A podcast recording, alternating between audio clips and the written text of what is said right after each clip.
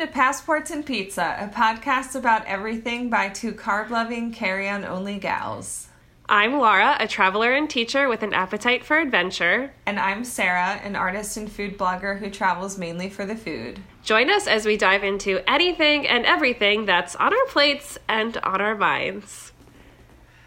All right. You guys, this this episode's been a hot mess before we even press play. oh my gosh. I'm Uh, sick. Laura's sick. We've already been flirting with time on this episode anyway, recording Oh much later than we normally do. Yeah, it's just been it's just been a chaos, and my Wi-Fi's been dead, so that's been great. Uh, yeah, and there's a thunderstorm impending, and we're doing this virtually because I'm sick. So, Yeah. oh my gosh, so Yeah. bear with us. Hopefully, this goes more smoothly than the last 20 minutes I've gone. yes, let's. It can only get better, right? Right, right, Right. Uh-huh. Okay, so you said on your on our chit chat notes, away suitcase warranty update. Please inform. yeah. Okay. So we have sung the praises of the away carry on many a time on this show. And so, for those of you that know, the away suitcases come with a lifetime warranty. which we love. which we love. So I just had the experience of cashing in on that Yeah. because one of my compression straps inside broke. So like it Okay. became um, detached from the suitcase on the one end, so it like didn't work because it didn't have anything to hold on to on the other side. So I emailed them and let them know what was going on. And I guess for some of the fixes, they have a repair kit that they will send you so you can fix your suitcase yourself. But for this issue, they did not have a repair option. So they just sent me a brand new suitcase. Amazing. The exact one that I have. Although I'm a little disappointed because I kind of wanted a new color, but whatever. Um, They wouldn't give you a new color? No. well, they had like already put the order through. Like I opened my email and they said, "Oh, blah blah blah, we're sending you a new one. It should be shipped out shortly." You know, so I mean, it's fine. Um, You liked your yeah. color though, right? Like you liked it anyway. yeah, I I just have the like graphite gray color. It's a very classic. Um, Yeah. And then so you mail the defective suitcase back, but they told me to keep the battery. So Oh, nice. I now have an extra battery that I can also just like keep in my bag as a, you know, portable phone charger. Um, Sick. Yeah. I That's also awesome. kept the like laundry bag that goes inside and stuff. They don't need it. Yeah, they don't need it. they don't need it. So That's great. Yeah, so they totally delivered and um in like switching suitcases, I was like taking off my uh what's it called? Like my luggage tag with my info on it Uh-huh. and I realized that like it still has my old married name and um, oh but also they the new suitcases come with an away luggage tag so i was like doing that one but i realized i didn't really like theirs so i ordered myself a new luggage tag just to like spruce it up so i can show you on here i got Oh, cute. this from bando you know that brand Yeah. um, so if if any of you guys are looking for cute, colorful luggage tags, check out Bando. Yeah. and this cute. is on sale, so it was like six dollars. That's so. what's up. So another Yeah. glowing recommendation, not sponsored. Yeah, We but Not should be sponsored. yeah, That's great. Uh, Yeah. Speaking of, of travel, this is sort of like a travel related episode, so we'll be talking more about travel later. This Mm-hmm. episode's about a foodie's guide to travel planning, which I think both of us are masters of. So, more on that later. Let's get to our salty sweets. okay. I'll go first.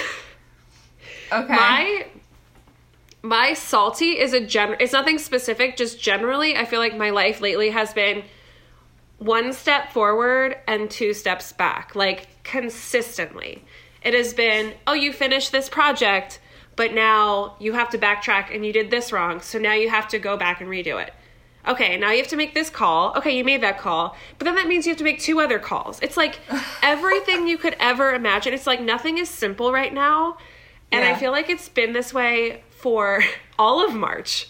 Like I feel like all my free time has just been like, okay, well now I have to go fix this because this mm-hmm. one's wrong.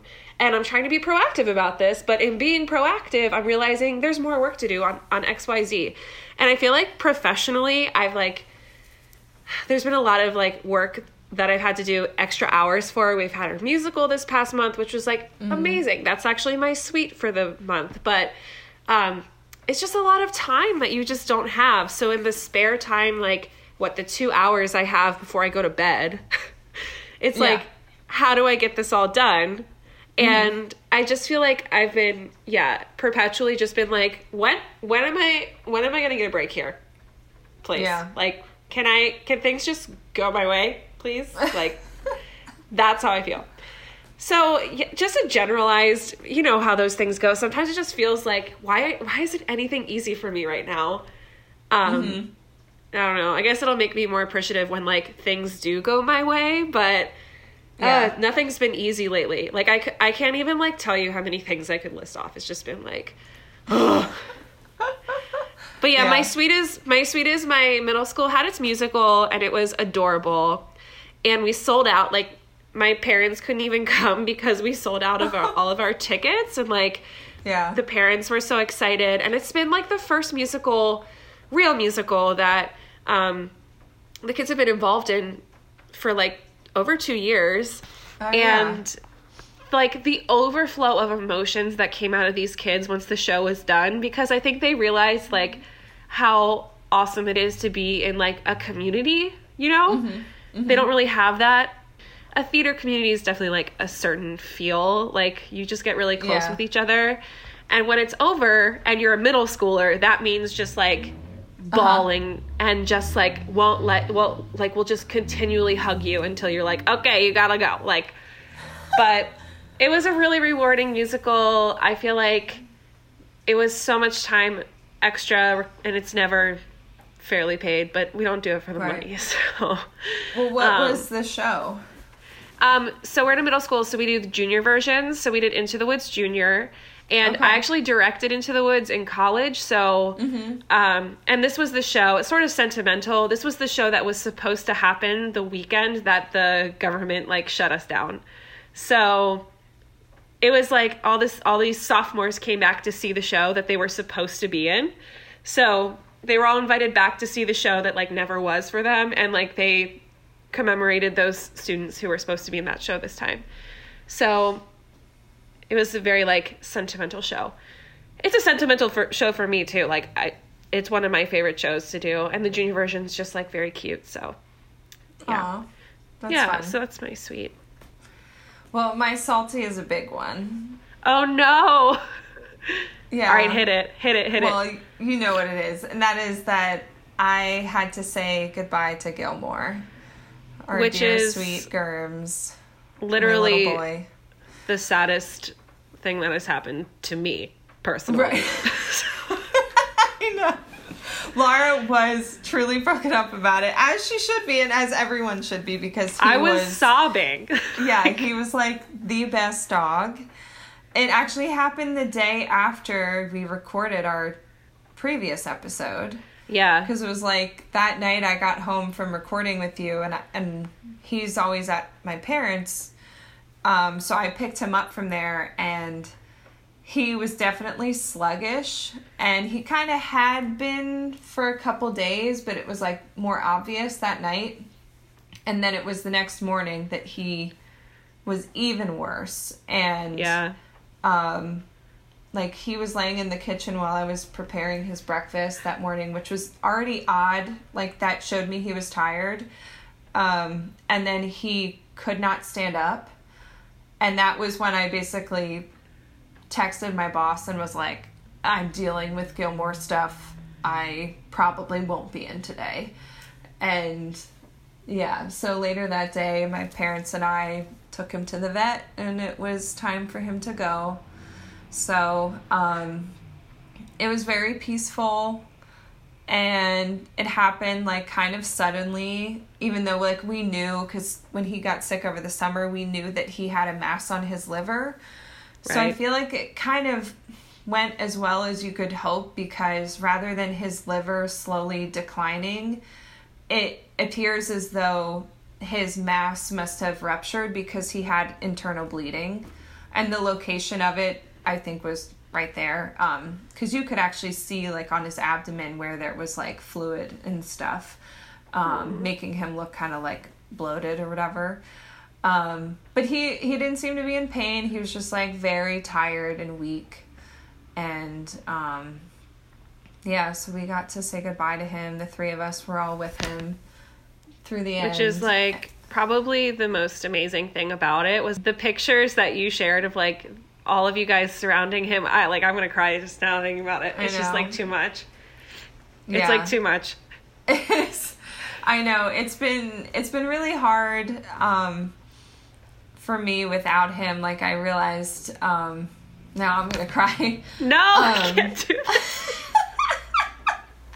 we always do this, Laura. Um, It's embarrassing. For me, not for you. For me. I yeah. no, it's not. But um, I like I I realized uh, how much lonelier the house feels, and Ugh. it it felt like I had to readjust to living alone because I didn't quite realize how much his presence in the house felt like somebody was here with me, Oh my gosh, then- yeah. you know, and now he's not. So and it's been really hard for my parents too because he was Yeah. really at their house like half the time. Yeah. And the bond that he had with my dad was really something special. So, um, yeah, it was awful. Like, my dad keeps saying how like beautiful it really was the way we got to say goodbye to him and how peacefully Yeah. he went. But it is also extremely traumatic to have to put a dog down, to put a pet down like that, and to Ugh. To make that choice and I'm also grateful because it was not a hard choice to make at all. yeah. It really was obvious that this was his time, so I was Right. grateful for that. right. But, yeah, but he was in my life for 10 years and Robert brought him into my life cuz he was Robert's dog when I met him. And uh yeah, and then he stayed here with me when Robert moved out. So he's been my bud. But Ugh. he was the best. You just don't realize like the void that comes when, when an animal passes away. Just their like little spirit. It's just like there, there's a there's an emptiness Yeah. there that like cannot be described. Yeah. I'm so sorry. Yeah, that was uh, yeah, like it really kind of caught me off guard because there was one night where I just like watched a movie on the couch and at the end of the night I felt so lonely in a way that like I've had to adjust with living alone. Right. Um cuz before this time in my life if I I like I am an extrovert, so I have found that if I spend too much time alone, it, it kind of makes me depressed. And I've gotten so much better at that in the last Yeah. two years. But I like had that feeling the one night, maybe like a week after he was gone, and I realized it just felt so much more empty in the house because he wasn't like on the other end of the couch with me while I was watching Yeah. a movie. And you don't realize sometimes how often you like talk to your pets and stuff. Oh my gosh. Well, also just the structure of like taking care of them, like especially a dog. Mm-hmm. Cats are a little bit more independent, but like you know, right before bed, you're gonna go on a walk, and he knows where to go, Yeah. and you do it all the night. You know, it's just so weird to wake up and not walk him and um that first weekend without him it was really it just kind of threw me off. And by that sunday night i got like the worst case of like sunday scaries anxiety i've had in a long time because it just felt so weird to not have to walk him before bed. Yeah, and it, and it just I, like my whole body just felt like something's wrong. You yeah. know, something's not right. And that's all it was. It was just that I didn't have Gilmore to walk before bed. You know, I'm so sorry. it's hard. I'm so sorry. Like there's no words. And he was such a good dog. Like he was such a good dog. Yeah. The best. Just the best. But moving on to happier things. yes. my sweet is that um, my friend Kelsey, who cuts my hair, she is actually one of Robert's old friends from like high school. Yes, Although yes, they yes. became more close right after high school. Uh, so she and I, the other weekend, drove together to Cleveland to visit Robert and hang out with him and his siblings. So we just had like a quick, fun weekend out in Cleveland. it looked we like you guys had so much fun. like We did. yeah. Um oh, one of Robert's sisters, best friends, was having her bachelorette weekend. So we got to just basically crash that and join in. nice. So yeah, it was like exactly the vibe that we were looking for. yeah. And yeah, we just had a great time. We went out to like a karaoke bar. We went out dancing. Um, Y'all yeah, were we wildin'. Food. what? Y'all were wildin'. Yeah. yeah, Laura saw, saw a video. Oh my was, uh, gosh. I was like, oh my god, I did nothing this past weekend. You guys like tore it up. That's such a fun crowd though. Like that group is so much fun. Like oh yeah, yeah. You got to get out there with me sometime I know. because like uh, Robert's sister Caitlin, her friend group is just epic, oh, I'm sure. and and they're all like theater kids, so you would love it. Fit right in. Let's go, people. Yeah. Oh my gosh. well, we've laughed, we've cried already. Yep. Life's now tough. it's time. Let's talk about how to plan travel when all you really care about is the food, Yes. which is us. Our and our people. You're probably tuning in because Yeah. if you travel, you're here for the food too, right? So let's get into it.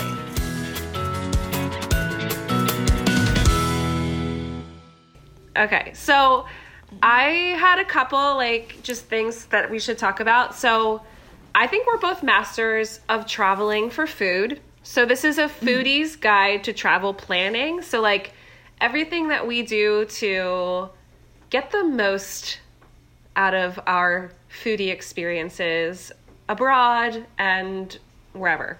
So mm-hmm. I guess first, I think we should share like what's the coolest foodie experience you've had while you've been traveling?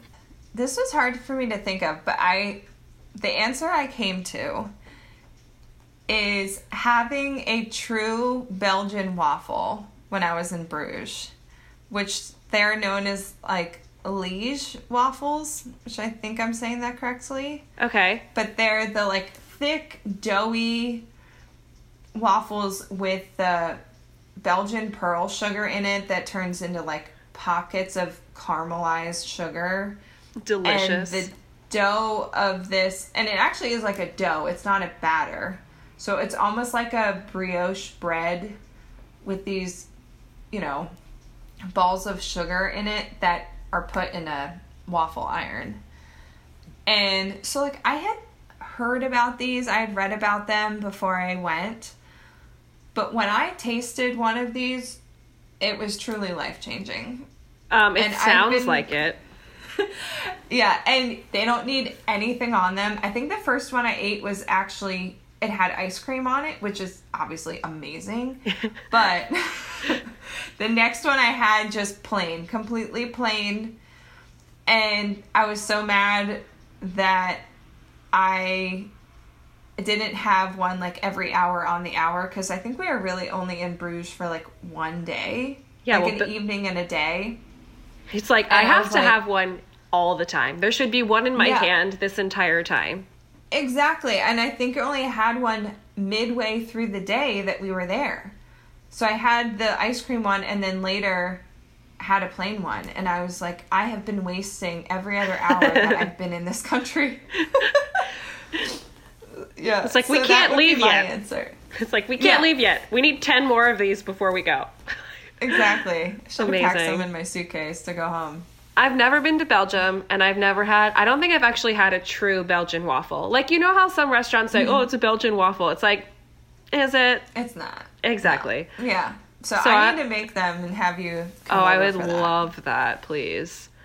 Okay, so mine is a complete opposite in terms of the food spectrum. like Sarah's is like Yeah. very sweet and like pastry-ish, and mine is okay. So like this foodie experience, I wrote down because, in terms of like the most Anthony Bourdain experience I've ever had, it's this.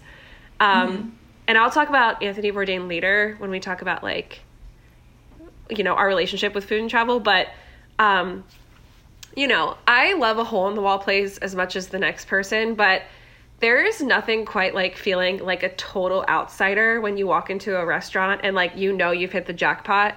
So, um, we were in Hefei, China, which is a quote unquote small town in China, the size of Pittsburgh. Um, Okay. You know, I, so we were there because Luke's um, old coworker. They have an exchange. They had an exchange program with their Mandarin program.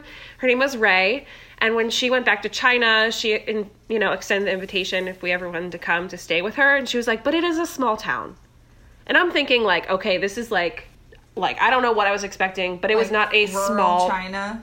Yeah, like very. I was Uh-huh. expecting like very rural, like Yeah. I don't know what type of hotel situation we anyway. And it was the size of Pittsburgh. But anyway, so it's a small town. Um, so Yeah. anyway, she was like she knew that we really like spicy foods. So she was like, if you really want like an authentic foodie experience, let me take you to get fisheye stew. And you we took this like elevator to maybe like the 30th floor of this shopping mall and it was like this big almost like a hotel lobby-ish area but everyone was seated at these round tables and then like the waiters would come out with like a tux on. But like all these like chinese men were smoking cigarettes and like we were definitely the only white people that had been in that establishment for a long time. Um, Okay. and all eyes were like on us and we just ate this delicious like the spiciest savoriest fish eye stew which like fish eye sounds gross to most american standards it was the bomb it was so good and you didn't have to eat the fish eyes if that grosses you out So it Um, has fish eyes in it, just like Uh-huh. swimming around. Well, it's like they brought out a whole fish and it was like on top of a stew. So you sort of like picked the fish apart, if that makes sense. Oh. So like Okay. you can get a meteor like meteor parts of it, but like there's certain parts Uh-huh. of the fish that were like, you know, a delicacy and that is fish eyes are definitely like a big part of that. So Mm-hmm. it was amazing and it was the most like I don't know. It was the most Anthony Bourdain I think I will ever feel in my entire life. But it was such a cool Uh-huh. experience. It felt really authentic too. So yeah, that, that's probably been my like coolest foodie experience. That's awesome. All right, so did we always travel with food in mind? We both said no. Yeah, I did not. So, So- when did it start becoming something that you focused on? Um, so I really didn't care about food most of my high school, college years. Um, but I never was really interested in food until I started working in the food industry post college. So I worked at Tröegs Brewery um, here in central Pennsylvania after college um, to make some extra cash and like hustle my way until I got a full time job. And there, um, the chef that was there at the time was amazing. And we would always get these little like plates before we would go on to the floor just so we could know like, you know, how to describe food if anyone asked or like what beer was good with what. And I it just like opened up a world of like, wow, this is really cool. And around that same time I started watching Anthony Bourdain's No Reservations, which um is a foodie travel show. And then from there, um, yeah, then Parts Unknown of Anthony, another Anthony Bourdain show. Um, but then I really like got into this Anthony Bourdain like world and like where culture and food and travel like intertwine. And that's when I was like, wow, I really care about this. And this is like really fun. Um, And also like post college is when you really start to cook for yourself for the first time for pleasure. Yeah. Um, so yeah, that's sort of mine. Um, I'll tell you that I know I didn't care about food because when I went to Spain my senior year of high school with like, um, excuse me, with a group of girls, um, we went as Girl Scouts. Um, we had no idea what we were supposed to order while we were in Spain. Like I had not Googled a single thing. I didn't know what a traditional food like would be. I knew that they did tapas in Spain, but I didn't know what tapas mm-hmm. were. like yeah. And like I also didn't know like what to look for on a menu. So everything that we would order, I, I kid you not, like would come with an egg on top. Like a fried oh. egg. And this was before okay. this was like cool, you know, like uh-huh. you know, yeah. have a burger and have like a fried egg on top. And this must be a traditional right. thing. And I remember thinking, like, I wish I could understand why this keeps happening. Like, mm-hmm. am I ordering the same thing a million times? Why are we going to these restaurants if I'm getting, you know what I mean? So, yeah. I would never do that now. Like, food is number one priority. So, yeah. I like just a different form of travel entirely. So, oh, yeah. yeah. I wish I could go back to Spain and just like actually eat the food. Like, maybe that's something I'll have to do in my life, but yeah. Mm-hmm. So, what about you? Was food something you always cared about in uh, your travels? Or Definitely no? not. Um, uh, much like you, I didn't really get that interested in food until like the very end of college for me, which was basically around the time that I lived on my own and had to cook for myself. And I had a friend who really loved cooking, so she kind of like introduced me to it more. Um, I had already loved baking at that point, but it was like once I had to feed myself, then I was like, oh, I yeah. can also, you know, learn more about this whole other side of food and stuff. And so my example is that when I was in college, like before I was a foodie, that was when Luke, your boyfriend, who was my boyfriend at the time. Side note, if you don't know that, that's our backstory. Yeah. um, so he studied abroad in Rome. And so I went to visit him over our spring breaks. So I was in Italy for 10 days. And because I'm a total nerd, I kept track of all of the money that I spent when I was there and what I spent it on.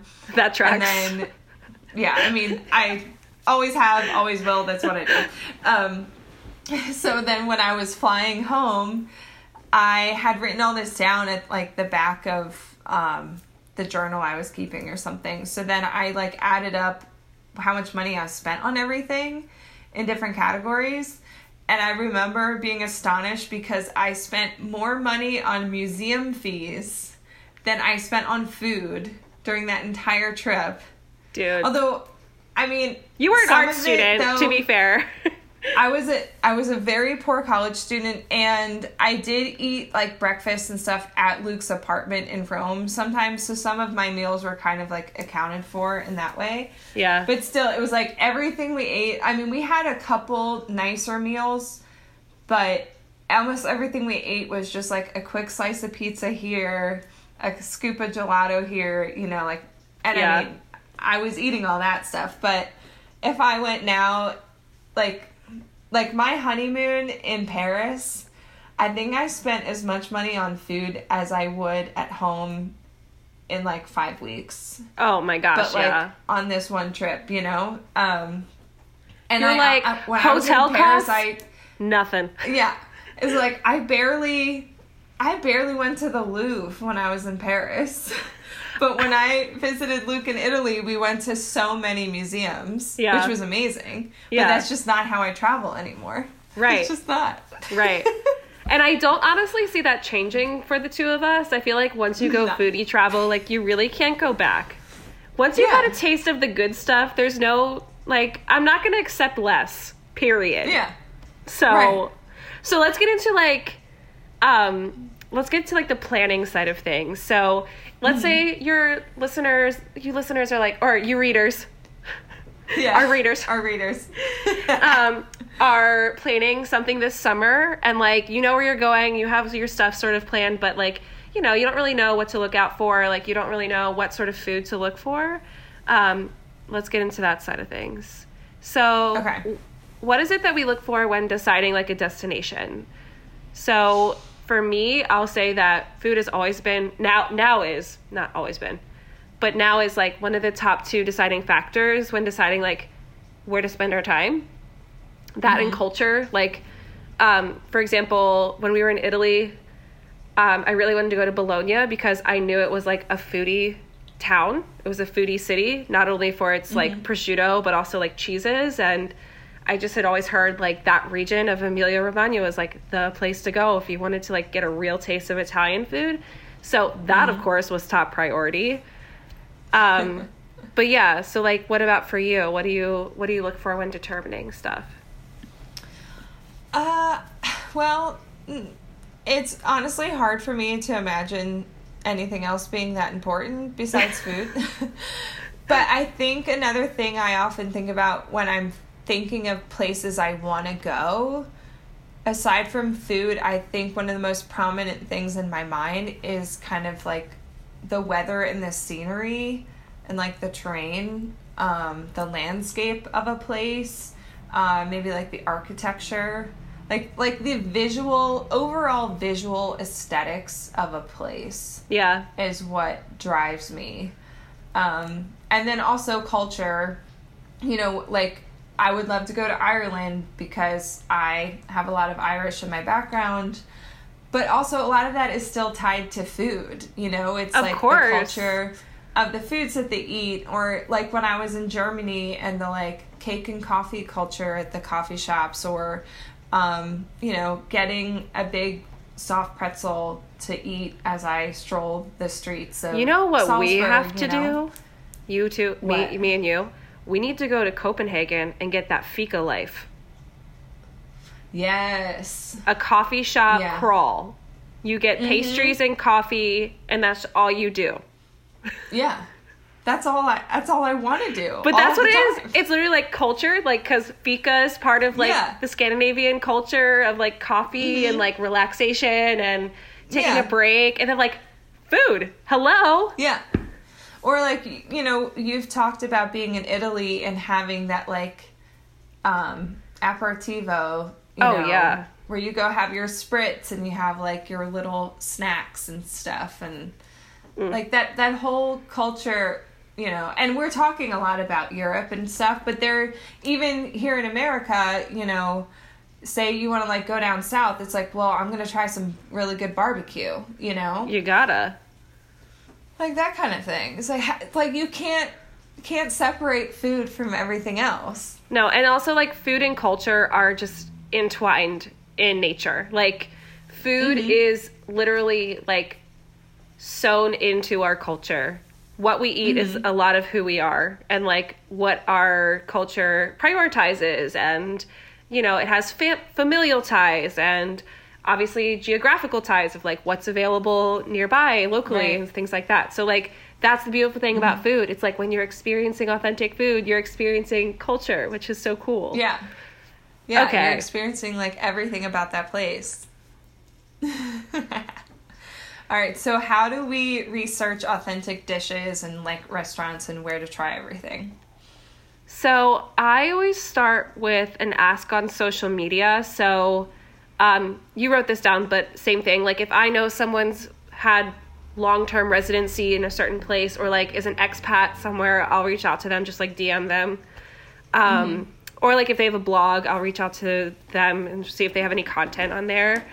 Um, I would also say that YouTube has become a favorite. If I find a really good YouTube like roundup that I actually trust the opinion of like the host or the creator, that's been really fun. Um, and I will say, do or die, Anthony Bourdain, rest his soul.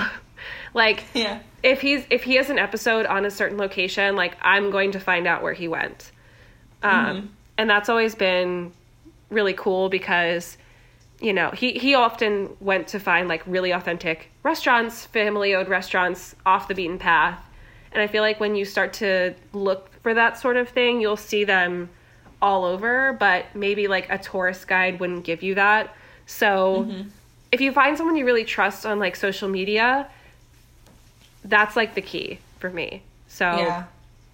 That's Yeah. why I feel like blogs are a really great place for that. And I feel like blogs are often people who like move to a place Yeah. that are not from there, so then they're documenting their experience and um, they're probably more likely to be creating content like that.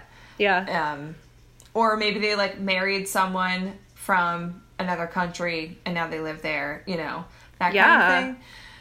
I also love looking at cookbooks because, I mean, you could do um, just like an Amazon search of a specific place and see which cookbooks there are for that place. Maybe look up the authors of those. Um, or like as you're doing, you know, cooking away through tasting Rome before you visit so you can familiarize yourself. But also when I was planning my trip to Italy in 2020 that never happened, I was actually reading through Tasting Rome and her her book on Florence as well. Um, because she mentions a lot of restaurants and stuff in there. So I was taking notes from that yeah. to make my Google map, which we'll discuss later. Yeah. But, but yeah, so cookbooks for a specific region, they might mention, um, like if there's a classic dish from the area, then they might mention a restaurant that's like famous for that or something. yeah. So that can be a, another good place to look. And if you're like, oh, I don't follow anyone on social media or I don't know like what blogs to look for, I would say go to Pinterest and search like um, destination foodie guide and then see what pops up. And then also on social media, you can use a lot of hashtags like, um, like for example, you, you mentioned someone who's like married to someone who lives in a certain area. There's this girl I follow on TikTok. Her name's Casey Rose, and she's like, I don't know if she's married, but she's dating a man from Florence, and she's an American living there. And she has so many great TikToks of restaurants that she's trying, and she's like, "This is pretty good, but like if you're really going, you should probably go to this spot." So I feel like Uh-huh. if you like TikTok, don't underestimate TikTok because people are really authentic and honest there. So they'll tell you like, eh, "Don't go there, go here instead." So yeah. Speaking of don't go here, how do you spot a tourist trap? So you mentioned photos. What do you mean by that? Okay. This is Eurocentric right now. Um, so if you are going to somewhere um, specifically in Asia, you can ignore. But if there are photos on the menu, walk the other way. Like, I'm sorry. And also, like, you should you should look up like is this dish actually authentic to this area? Because for example as someone who's done a lot of italy food research spaghetti and meatballs are not an italian thing. Like if you see spaghetti and meatballs or um Uh huh. parm uh what is it what is the food that the like cream sauce that people like here in america? The pasta like cream Alfredo? sauce yeah not a thing. Like so and if you see those and they're photos on the menu walk away. Um i feel like if there's any photos walk away. Also if there's a huge menu walk away. Mm. but that's just a general thing. Like that's here in the states too. If there's a huge menu it's probably not very good. But Unless um, it's Cheesecake Factory. I was just gonna say, except if you're the Cheesecake Factory, that's the exception to the rule. But anyway, Yeah. um, yeah, there's been so many times where I've been walking around and just been like, oh, this place doesn't look bad. But then I see like they've posted their menu outside and they have pictures everywhere. And I'm like, no, that's not, it's not the vibe. Because it's obviously made for people who don't know what to order, which means that, you know, the standard's probably a little bit lower. Um, Right. And they're catering to and like an audience that is probably low on time, wants to grab a quick meal and be on their way, which is fine. Um, but yeah, but I will say in Asia that's not the case because it's very common to have like photos. Um, when we were in Japan, like there were so many menus that had photos because um, it's just part of the culture, and also there were like displays of fake foods outside, and it's very common. Oh. So don't throw that off if you're in Asia, specifically Japan, Korea. Yeah, like those two, uh, you would see that a lot. But yeah, gotta you gotta walk away when Mm-hmm. There's photos in Europe. You, Can't do it. Yeah. Also, just like anywhere that's super close to a tourist destination. Like, I remember uh, going to a cafe, like, kind of near the Eiffel Tower, or like a restaurant, I guess you would call it. But um, Robert and I actually got like shooed away because we asked to share a sandwich. like, because they, like, we just kind of wanted a snack, you know? and um and their sandwiches were pretty large so we tried to order one to share and the guy like s- took the menus away from us and shooed us away and he said he said to go to a boulangerie so um which honestly we then like went to a boulangerie and got an amazing ham and cheese sandwich and shared it you know on Yeah, the yeah, sidewalk but um but i also remember that the menu at that place just wasn't very good. Everything seems kind of expensive, and they clearly had no time for us. Yeah. If but if also, it's- that I guess that's like a thing in France or in Paris that they do not want you sharing food. Mm. So yeah, yeah. I mean, the more you know. I don't. But Yeah. it was also close to the Eiffel Tower, you said, right? So like it was probably Yeah. Mm-hmm. catering to like, you know, whoever needs to grab quick food and has Yeah. money to burn. So Right, which like there's a time and a place for that, but Yeah. you know, if you're looking for an authentic foodie situation, that is not the place to be. and if you're organized, you will know where to go close to closer to tourist destinations if you do the pre-planning. That's the whole thing. Like Mm-hmm. especially like I feel like you and I have a similar like Google Map situation. So we'll talk about that. But like I feel Yeah. like there have been times where I'm like, "Oh, if we go here, then this place is like 10 minutes away or whatever." So like it's not right there, but you can sort of plan around it. But yeah. Mm-hmm. Yeah, exactly. What are some other things? Yeah, if there are tourists there, Yeah. obviously. Which you know a tourist when you see one. Yeah. I've been one. I can spot them. Mm. Um, and also, I kind of mentioned this, but if you're looking at a menu and it's like stuff you've seen elsewhere, but the prices seem really jacked up, Yeah, then it's probably same situation. walk away. And again, it's probably near a, a big tourist destination anyway. Yeah. So, So I hinted at this just a second ago, but like, how do we organize our itineraries so that the best foodie experiences can be had? You and I both use Google Maps, right? mhm. Okay. yeah. So talk me through how you organize your Google Maps. Okay, so I like do all my research and then as I find a place that I'm interested in, I add it to my Google map. And so it, I mean it, also Google Maps are kind of weird because if you search for a place and then go to the maps, but then you have to like go to a different thing to, to go to my maps And yeah. it's like a slightly different interface, you know, and then you like create a map. It, it's not hard to figure out if you're, you know, fiddling around in Google. But anyway, um, so you add things to the map, and my main thing is I get obsessed with adding um, specific icons and color coding it. How do So, you like, do that? Like, I was like, how does she do that? Because I just have stars everywhere. Oh yeah, if you just like go to edit the the like pin on your map, you can change the icon and also the color. So like if I'm if I if I'm putting a coffee shop on there, the Uh-huh. symbol is going to be a cup of coffee and it's going to be brown. You can do that? Yes. Okay, you'll have to. Okay, I want to know how to do that. That's great. I'm Yeah, sure you can just like- Google it. Yeah, it's not hard. Trust me, it, it's very intuitive. So if I find a pizza place, it's gonna have a pizza symbol and it's gonna be red.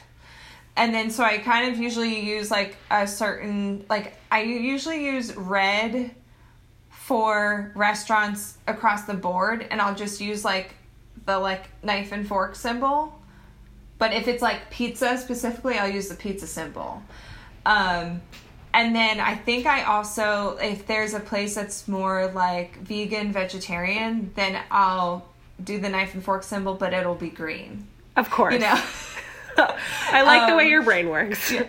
yeah. And then if it's like a bakery, then I use a different symbol for that. Um, that has its own color. So then this really helps me as a visual person when I'm looking at my map. Say, you know, I'm at a big tourist spot that's also on my map, which is probably a black star if it's something like a cultural thing instead of food. That's how I like to do it. But then I can look around, and if I'm like, oh yeah, we're gonna be there in the morning, and then I want to try to find a cute coffee shop like mid morning, then I can look around and be like, which coffee shops are near there because Right. they will very clearly look like my coffee symbol, which is brown. So Yeah. So by I have a simpler version than that, but what the point is by doing all this work before you leave, when you mm-hmm. are eventually out and about and you know you need to grab a lunch but you don't really know specific you don't have a reservation or like you don't really know where to go you can look mm-hmm. on your google maps and see what is close to you that would make sense. And or like if you're Yeah. walking back to your hotel or something you might say oh we're, we'll be a block away from here. Like so you can look mm-hmm. at that map, um, especially if you download it um, before going. You can download Google Maps, um, and then that way you can have it without Wi-Fi, which is great. Um, but yeah, that's the way that I do it. I don't have the whole color code situation, but I do use the like generic like yellow star. And now on your like uh, pinned or whatever your saved or starred locations, you could add notes, which is great. Uh, Because now- a new feature. Yes. So I wanted Okay, this feature for say, I never so did that long. before. Yeah, because like, you know, you're reading a cookbook and they're like, make sure you get this dish at this place. And Mm-hmm. like if you're there, you may not remember that, but if I know that it's um, you know, you have to get like this type of pizza here, I'll put in the notes now this Mm-hmm. type of pizza um, you know, or you know, make sure to get XYZ gelato or something like that Right. and I'll Yeah. know when I'm there. Oh yeah, I have this note that says this is what we should get. So you sort of Yeah. like remember those little details that you know in the rush Yeah. of things you may not know what to order. So I that's a new to feature. kind of do that for some places where I would have the name of the place and then in parentheses I might say like order the blah blah blah Right. or known for its blah blah blah. But there's only so much information you could put in there like that. Right. So this note option seems a lot better. yeah, that's been my new thing. But now I want to go in and color code everything. This would be my new. This will be my new hobby. Is just reorganizing my Google Maps. Yeah. Well, that's like when I make the Google map for our Feast of St. Pizza, I also color code it in so I know which order we're going in. So I do it in order of the rainbow. of course. Of course. yeah, because if you know, because depending on things, we're not always going to the ones that are right near each other. Yeah. So I'm like, we go to red first, and then orange, and then yellow, then green. You know, And I've we got a whole end on purple. Yeah. Yeah, yeah. Um, but yeah, so a lot of times I have used this for when I am abroad. So downloading the map is definitely something you want to do. Yeah. Although a lot of times I would also end up just like turning on my data plan for like a few minutes to like get like um directions pulled up or something. Um but I also like to have a printed copy on me as well cuz then I can also just pull that out and look at it, kind of look it over Yeah. and um you know, then you're not relying on your phone as much and it's a good backup to have too. Yeah, in a pinch, it's good to have. So, Yeah. um, one thing that I would also say if you're like a foodie traveler, if you um, are anticipating a trip, obviously this is something that I will forever probably do. I'll probably do this for the rest of the time I travel is cook or try to learn at least a few dishes before I go. So take a stab at trying to make a dish so that way you can like really appreciate it before you go. Um, excuse me. So obviously, I've taken this to like an extreme level with Rome. Um, I've been like cooking my way through tasting Rome, and it's been great. But I feel like it's something that I could see myself doing forever. Like if I'm going to Scotland, let's try to make some traditional Scottish shortbread cookies. That way, I'll be on the hunt and I'll know a good one when I have one there. You know, like there are so many different things you can learn, and I think you get appreciation for the food. Um, and just like the intent the intensity and like you know the quality of like local ingredients when you're there versus like getting something here so um, I would definitely say cooking pre-trip or um, maybe you really had something good while you're there and then you want to make it afterward. Like I definitely think that's something that people should do. Yeah, I think that's been more my speed. I I like that you cook before you go. Um it's not something I've done a lot, but there have been plenty of times where I've tried something new on a trip and then when I come back, I look up a recipe for it. Yeah. And that's that's really fun for me cuz then Yeah. you have that memory of trying it on your trip. And you're like, "Oh my god, I I wish I could have that again. I wonder if I can recreate it." yeah. And then you're like, there's not enough garlic in this. I remember what this tasted like, you know? Yeah. Yeah. And then yeah, especially me as a food blogger, like if I found a recipe but it wasn't quite right and then Right. I tweak it and if I could like perfect it Yeah. and put it on the blog and have my own version of it and stuff. Yeah. Definitely. It's a good way to like revisit your travels too. It'd be like, oh, I missed that was so much fun. Yeah. Mhm. Um, I added this question last minute, but what's on our foodie bucket list? So Yeah, I just you can go that. anywhere. All expenses paid. What do you want to have foodie wise? I mean, I didn't even answer this myself. Um, I could think of one. So um, I would love to do an omakase dinner in Japan, like maybe in Tokyo. We were in Tokyo, but we were like broke, broke kids, Yeah. broke twenty something kids, um, like live like in a shoebox size apartment, just trying to like Mm-hmm. have the best time we could on very limited money. And omakase Mm-hmm. is like a chef specialty, so like they decide the day of what you're gonna make, and they even make it specifically for the people. It's very like detail oriented. Um, Okay. and it's you know you you normally um sit at the bar the sushi bar and like you see them make it and there's such like an art to it and um i've had so for luke's 30th birth 31st birthday um i got him an omakase dinner in philly and it was such a cool experience but it would just be a different level to actually experience it in japan um and like see a master really at their prime. So that's something I would definitely want to do if we were to go back to Japan. Well, that reminds me one of my one thing that's on my foodie bucket list for sure is the omakase hoagie Ah. pizza room at Pizzeria Beddia. Yes. Which is why I know that term. I had never heard that term before. Um, but yeah, our favorite pizza place, which I still haven't been to his new restaurant, Pizzeria Beddia. Um, me neither. he does like this tasting room. I think it's designed for like six people, Yeah. but they bring out a couple pizzas and a bunch of his hoagies, and you get a drink, and I think like the soft serve ice cream. Like it's way more food than you could ever eat. I think it's designed for you to take food home with you, yeah. but it's it's pricey. Yeah. It's pricey. As but- is a traditional omakase. So, because you're like paying Yeah. for special treatment and like Mhm. the level of detail and like it's it's it would be a really cool experience to do that. Yeah, so I would definitely love to do that. I'm trying to think of like another country, like something I'm dying to try. Um, Fika in Copenhagen. Hello. Well, yeah, yeah, definitely that. I don't know. I could also. I would. I really need to get back to Italy, and have some really good, authentic, like pasta and stuff. Hell Really yeah. good place. Hell yeah. Yeah. Nothing like it. Definitely. Mm Mhm. There's just so much. There's so many options. There there are. It's a big world with lots of food to eat. Yeah. I think I would also, now that I'm thinking about it, I really want to go.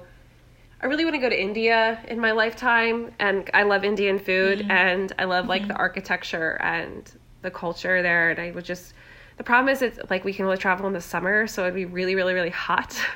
So I don't Yeah. know when that trip would happen, but I would love to do like a foodie tour of like a hemisphere of, of India. Obviously, doing whole India is like way too much, but maybe like one or two cities, um, and like really delve into the world of like the spices and like just the the really cool like street food and things like that um, of India because it's just like a whole different world that I feel like I have not even like breached the surface of. So I feel like yeah, Yeah. going to India and doing that's something I would want to do too. Yeah. Maybe one day. Well, um, I think we covered everything for that. And if you guys have any questions for us about how we plan, or if you want to share with us your planning tips or your Google Map tips, Yeah. we want to know. How do you get the inside scoop on where to eat? Would love to know.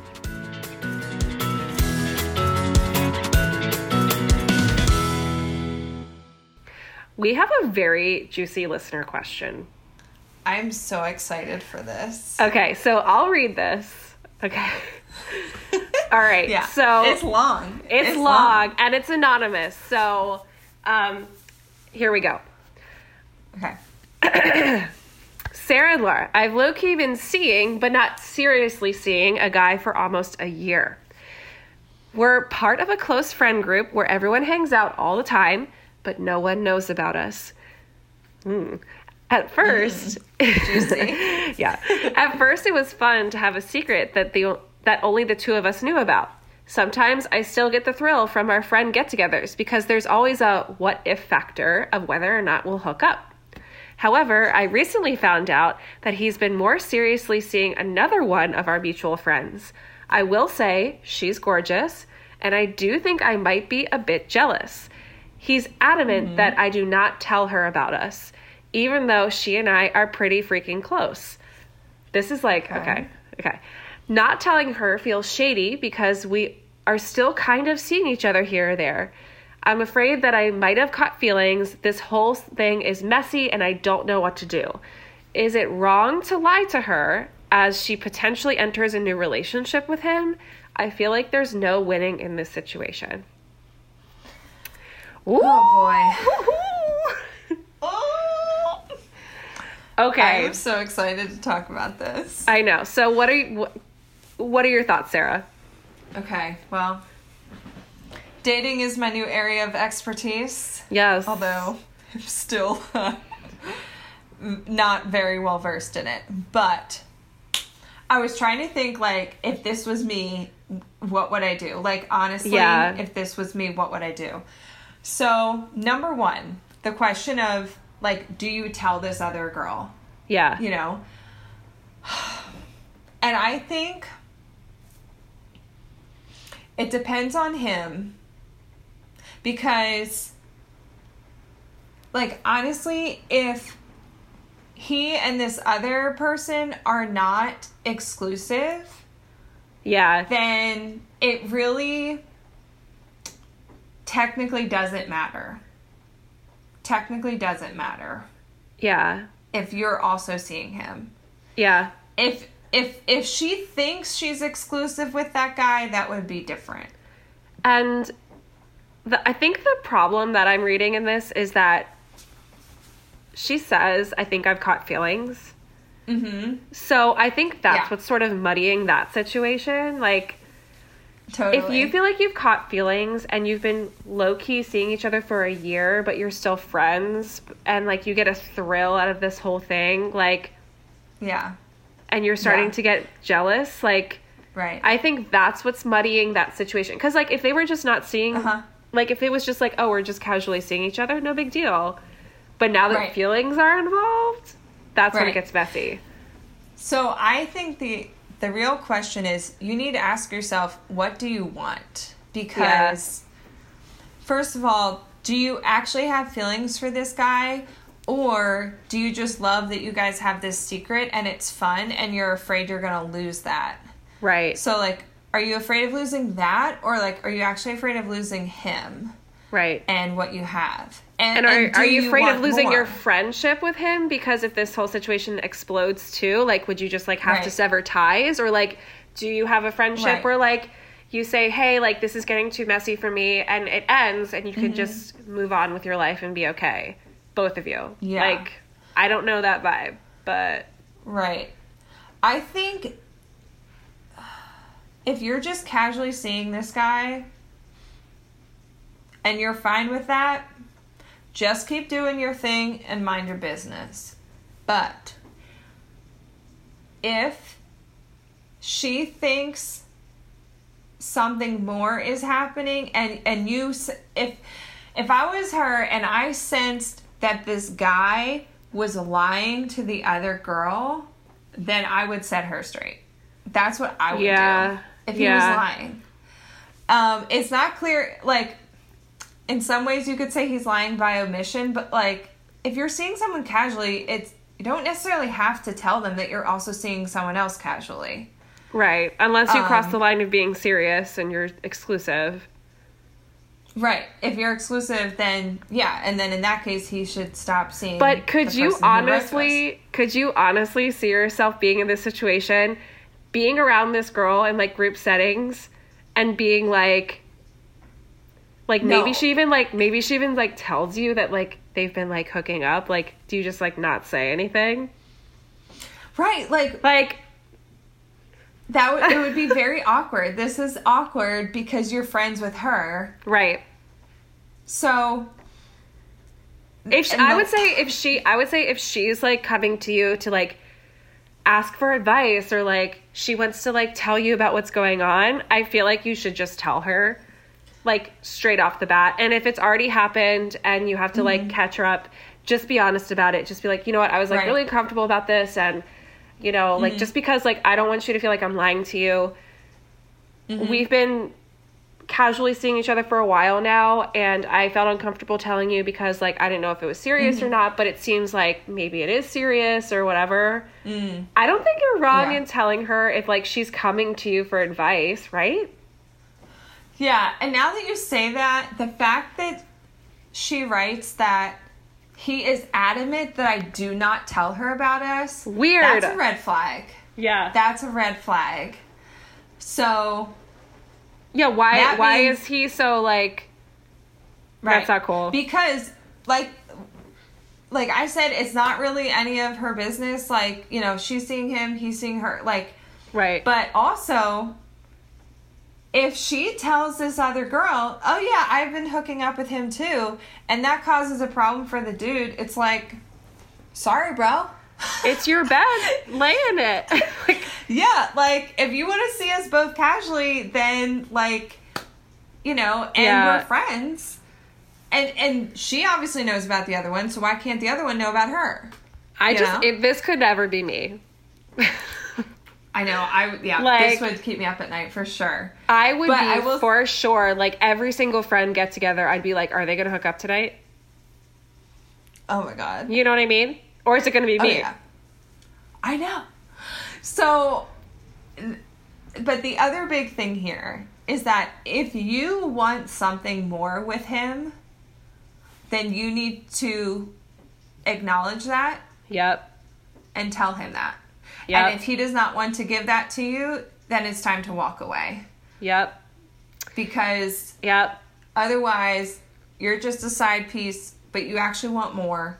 Yep. You know, well, side piece that might be It's a little bit it's harsh. it's know. gonna hurt no matter what if you actually caught feelings for him. It's gonna hurt Yeah. if you don't tell him, and it's gonna hurt if you do tell him and it doesn't work out. It just mm-hmm. So It's- yeah, you got to figure out what you want, and then you got to ask for what you want. And if you don't get it, you walk away. yep. Yeah. Godspeed, you- lady. Yeah, you don't. And one of the best things of advice that I've gotten from my favorite dating podcast, Finding Mr. Height, is in this situation, you don't go and ask them what they want. Nope. You when tell you them have an answer in mind. what You, say, what. here's what I would like. How do you feel about that? And if they're not on the same page, that's when you know it's time to go. Deuces. You say, farewell, sir. Best of luck to you. It was nice. It was nice doing whatever we were doing. Brush the dust off I your will shoulder. now take my leave, yes. and I will look for other fish in the ocean. I bid you adieu. Yeah. Honestly, this is a really messy situation, but I feel like it's not super uncommon. So, Mm-hmm. we're not a dating podcast by any means, but thank you for asking for our advice. Um, hopefully this was helpful. Hopefully this like brought you a little clarity. I also feel like because this is anonymous, we can be a little bit more brutally honest than like if Mm-hmm. like you were asking me this question, I'd be like, "Well, Yeah. uh," you know, it's just like harder when you're when you know like the details more. Yeah. And we don't know too many details, so yeah. you know. But it is it is tricky because it's like you could tell her, you could also like telling her could be the right thing, and not telling her could also be the right thing. it depends on a lot of factors. So, And I feel like the main factor is this dude yep. who seems a little shady. Yeah, if he's adamant that you shouldn't tell So, her. and I would say if you're looking for more than what you're getting from this guy, you deserve better. You sure do. You sure Yeah. do. But also, if you're fine with this, just keep playing it out, you know? Just play it out. I sense that she's not what cool with it. If she's writing in for advice, Yeah. I sense Yeah. that you need to buck up Something and like up. yeah, you gotta buck up. Like that's life's Something's tough, up. but yeah, It's time to time to rock the boat. it's You know? Aries season. yeah, get chaotic. Yeah. Uh, okay, thank you so much for writing in your advice. We love this stuff. I hope we have another one for our next episode. I love this stuff. Yeah. Okay. So good. All right, our recommendations. I'll do mine. Okay. Yeah, tell me about this thing. So I look awful in our video chat right now, but because I like showered really quickly before hopping on. But I love this heatless curling rod headband because TikTok influenced me.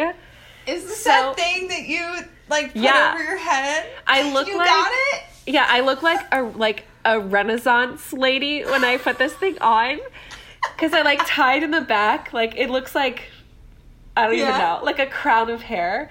Um, and Luke like hates it, but it's it's honestly not that uncomfortable. Like it's pretty soft. It's a satin. Um, it's a satin like they call it a headband, but it's more like a foam, a piece of foam that you put on top of your head, and then you twist your hair around it. Um, if you're on Okay. TikTok, you know what I'm talking about. But um, Yeah. and I have like wavy hair naturally, um, and I don't do my hair super wet in it. Like I'll have it pretty much air dried, maybe a little bit, maybe a little bit wet, um, and Mm-hmm. then I'll put it in.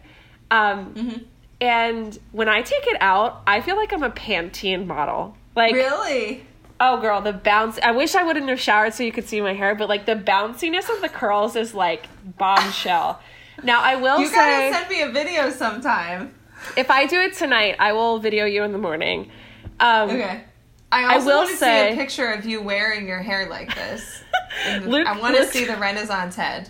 It's embarrassing, but it's worth it.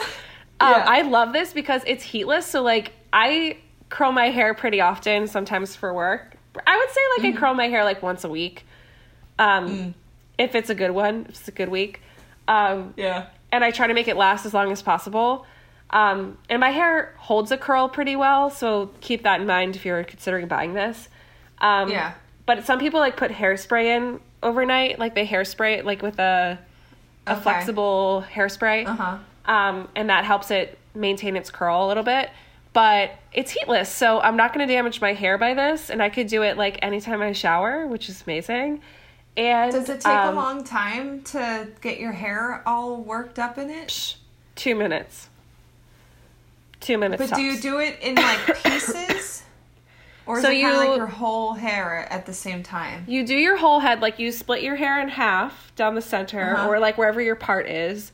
And then you sort of start at the very top, and then you just slowly start to add pieces until like all of your hair is within the rod, I guess, Okay. the foam. And then you just like tie it at the bottom like pigtails, and you sleep Okay. it with it like that. I'll I'll show you a picture. So your hair has to be like pretty long, I guess. Yeah, I don't know for short hair if it would work as well. Probably not. Um, I feel like it Mm-hmm. Would be really poofy too. But if you have like Yeah. long hair, like long layers, it's perfect. Um, I will say that I do touch up. Like sometimes I feel like I need to do like one back piece Mm-hmm. or like one little side piece. But like if you get it good, it's great. So that's my recommendation. That's awesome. I Yeah. had no idea you bought that thing. It's a so new, fairly new purchase, but I like it, so I can give it my Cool. thumbs up of approval. Well, my recommendation is Gilmore related in his honor. Um, so after he got sick this summer and he was in the hospital for three nights, I started feeding him this fresh dog food from this Uh-huh. brand called Ollie's. So it's O L L I E. And it's quite expensive because, like, it arrives frozen and it's in little packs, and then, like, you take like two packs out at a time to thaw in the fridge. But it's like real food, it's like human grade food, um, and has like vitamins and nutrients and like omega 3s and good stuff added to it. But I it's expensive, so it only made up like half of his meal and the other half was his normal dry food. But I saw a significant difference in his like health and energy levels Aw. while he was on this food. Yeah. So for the last 7 months of his life, he was eating very well on this stuff.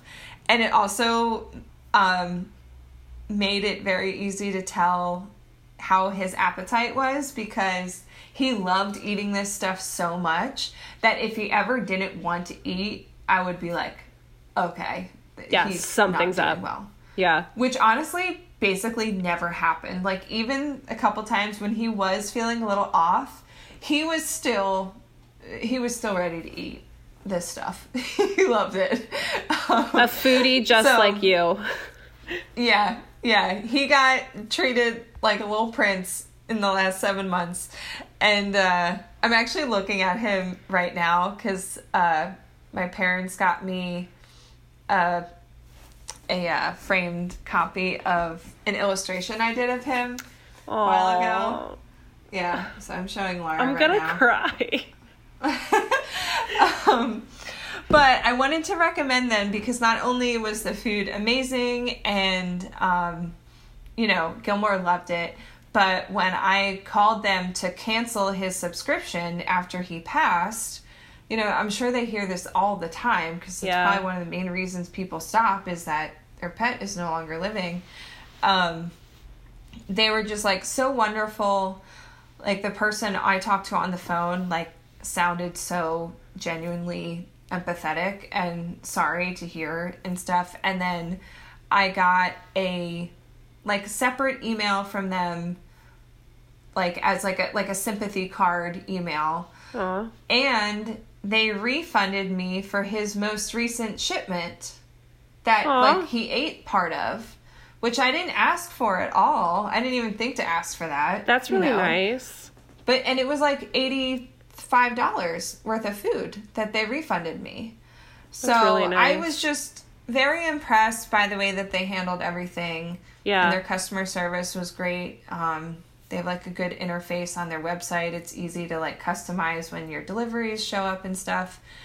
And the food was honestly great and easy to work with. So if you're looking for fancy food for your pup, I definitely recommend Ollie's. That's a great rec. Sounds like they're a quality quality group of people. Mm-hmm. That's nice. Yeah, big fan. Oh my So- gosh.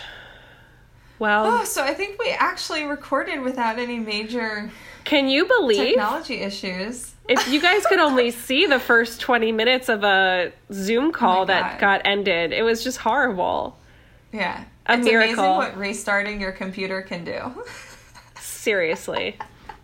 Uh, My question for kids is Oh always like, did you turn it off and turn it back on? And I didn't do that Uh-huh. myself. So, Right. oh my Yeah. gosh.